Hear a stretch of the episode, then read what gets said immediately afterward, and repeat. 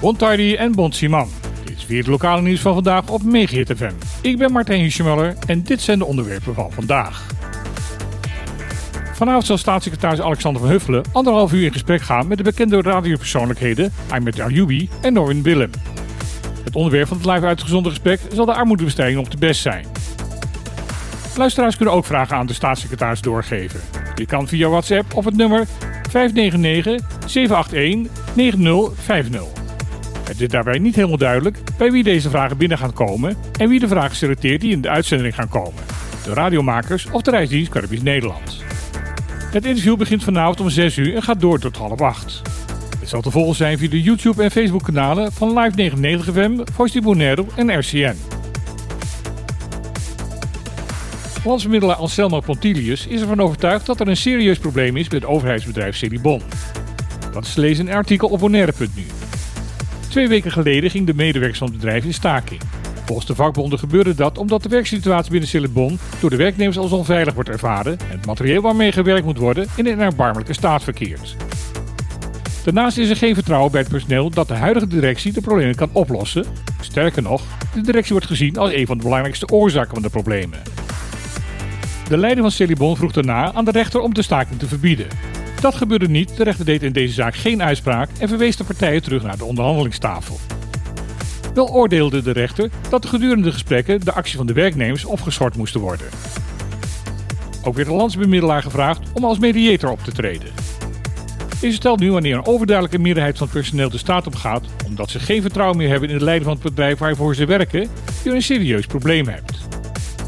Het is niet duidelijk hoe lang de gesprekken tussen directie en vakbonden en personeel zullen gaan duren. Je kunt stellen wanneer je als politie op een willekeurige zaterdag een verkeerscontrole houdt, je 68 voertuigen aanhoudt en daarna 30 boetes moet uitdelen aan tenminste 17 bestuurders, dat dit een opmerkelijke score is. Je mag ook aan de hand van deze toch vrij willekeurige steekproef concluderen dat een groot gedeelte van de weggebruikers op Bonaire zich kennelijk niet aan de verkeersregels houdt.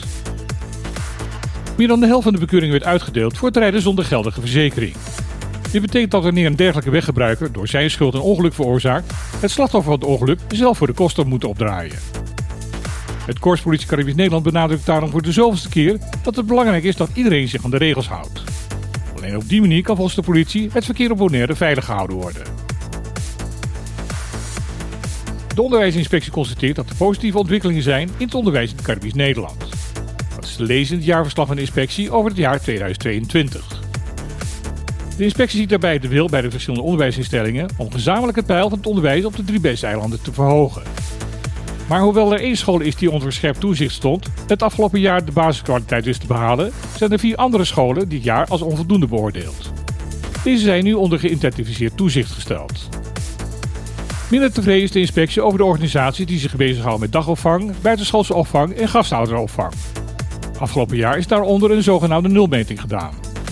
Daaruit bleek dat er op dat gebied nog veel te verbeteren valt. Het lokaal overleg kinderopvang Bonaire heeft hierop gereageerd met een brief aan de Nederlandse parlementsleden. In de brief luidde de schrijver van de brief de noodklok. Sinds 2020 wordt de organisatie geconfronteerd met een prijsplafond om op deze manier de kosten voor de ouders zo laag mogelijk te houden. Volgens het LOKB willen de organisatie streven naar kwaliteitsverbetering van harte ondersteunen, maar is dat met het huidige bekostingsmodel volstrekt niet mogelijk. Dit was weer het lokale nieuws op MegaHitFM. Ik wens iedereen nog een hele mooie dag en een hele goede week toe. En dan heel graag weer. Tot morgen.